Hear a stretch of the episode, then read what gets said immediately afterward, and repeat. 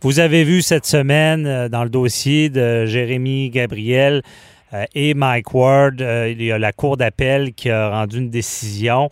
On confirme en partie la, condamnation contre Mike Ward de verser un montant. Et on sait que ce dossier-là, bon, on savait que bon, c'était en cour d'appel. Tout le monde se doutait ça va sûrement aller en Cour suprême. Évidemment, on est dans un débat de société euh, sur la liberté d'expression. Euh, il y en a qui sont d'accord, il y en a qui sont moins d'accord. Et euh, qui de mieux que l'avocat au dossier, Matt Julius Gray, pour nous parler un peu de qu'est-ce qui se passe avec ce dossier-là? Ce sera quoi les, prochaines étapes? Bonjour, Matt Gray. Bonjour. Merci d'être avec nous. Donc, euh, cette semaine, il y a eu un, euh, dénouement à la Cour d'appel euh, et il y a tout ce débat-là que vous devez assister. Puis pour vous, c'est une cause importante. comment vous voyez la suite dans le dossier? Je pense, c'est-à-dire la suite maintenant, euh, c'est euh, la Cour suprême. Euh, maintenant, je veux souligner, on a gagné une partie de la cause. Mhm. L'autre partie pourrait également peut-être soulever ça en, Cour suprême, mais pour nous, la partie que nous n'avons pas gagnée, et sur laquelle il y a une dissidence très forte de, le juge Savard. Mhm. c'est une question fondamentale de société. D'ailleurs, en lisant les deux jugements, on voit qu'il y a là un désaccord euh, sur une vision.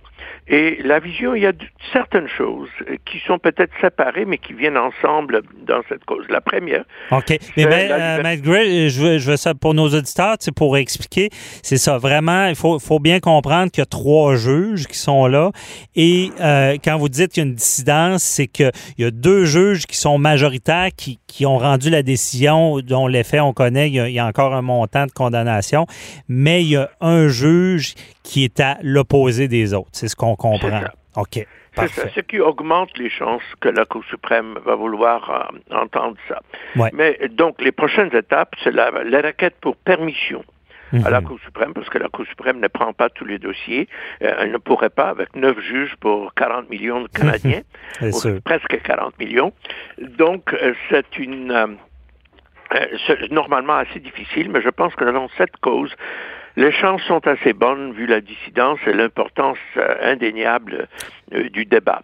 Du débat, euh, oui. C'est une cause de société aussi Après maintenant. ça, si on a la permission, c'est quelques mois et la Cour suprême nous entend. Et bien sûr, nul ne peut prévoir comment les juges en Cour suprême vont se positionner.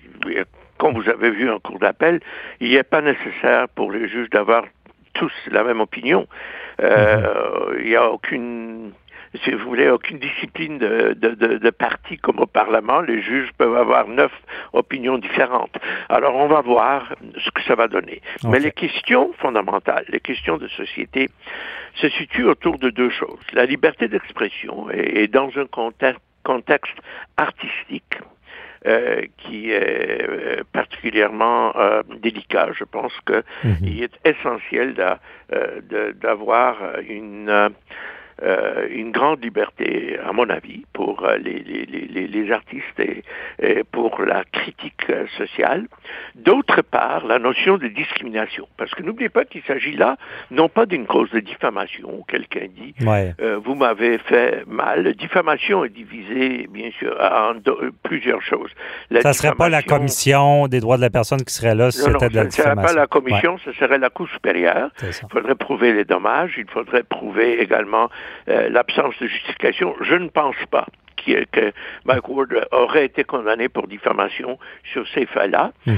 Euh, c'est la Commission des droits de la personne euh, et le, tribunal des droits de la personne dont la juridiction est limitée à la discrimination. C'est pourquoi ils ont perdu contre la mère, parce que la mère ne pouvait pas, elle pouvait bien sûr prouver qu'elle n'était pas contente de Elle ne pouvait pas être discriminée, c'est ça. Elle n'était pas, c'était pas une question de discrimination.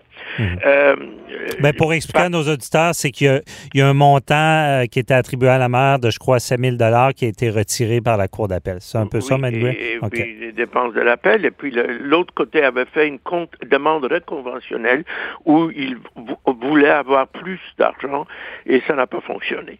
Euh, donc, ce, ce qui reste, c'est cette question d'abord de liberté d'expression et ensuite de, la nature de la discrimination. Euh, c'est ma position. Je pense que c'est ce qui ressort du jugement dissident de la juge Savard, mhm. que la discrimination, c'est des gestes. Euh, on discrimine contre quelqu'un si on refuse de l'engager, si on refuse de lui louer quelque chose, si on refuse, euh, si on le, si la police le, le, le, le harcèle dans la rue, euh, en d'autres termes, si on lui fait quelque chose. Mais la Commission des droits de la personne euh, semble penser que c'est la discrimination que de dire des choses prohibées euh, par euh, les chartes. Et là, je pense que c'est très dangereux parce que ça transforme la Commission et le Tribunal des droits de la personne en instruments de censure. On ne peut pas être contre. Euh, c'est très clair quand les juges majoritaires ont débattu des, des, dommages exemplaires. Ils ont dit que les dommages exemplaires sont là parce que il, il continuait, il, n'était pas, il n'y avait aucune forme de répenti. Mhm. Ah, euh, alors, euh, ça veut dire que euh, l'opinion anti-discriminatoire, accommodement, etc., est obligatoire au Canada. Et à mon avis, aucune opinion n'est obligatoire. Ni celle-là, qui peut être bonne, ni le contraire, qui peut être bon aussi. on n'a pas le droit d'avoir une idéologie imposée. Et en transformant le tribunal des droits de la personne en tribunal de, l'opinion euh, euh, antidiscriminatoire, on va trop loin. Parce que c'est ça le cheval de bataille de, de Mike Ward, c'est pas de parce que est-ce qu'il ne voulait pas causer de dommages, mais prétend que justement la liberté d'expression lui permet de, de, rire de, de, qui il n'y a pas de limite là-dessus. Est-ce que durant le procès, on analyse ça un peu, l'intention en arrière des, blagues? Ben oui, euh? Euh, il a expliqué en première instance quel était son but. Son but n'était pas de nuire à qui que ce soit. Mhm. D'ailleurs, les blagues, quand, quand on fait référence à la blague sur euh, la mort du jeune homme, c'est clair qu'il ne voulait pas qu'il meure. C'était enfin, euh, euh, clairement satirique. Mais il a mm. dit, son but était de se moquer de ce qu'il appelait les vaches sacrées de notre société. Et, ce n'était pas seulement Jérémy Gabriel, c'était Céline Dion, d'autres choses. Alors, je pense que se moquer des vaches sacrées dans n'importe quelle société, c'est une tâche importante.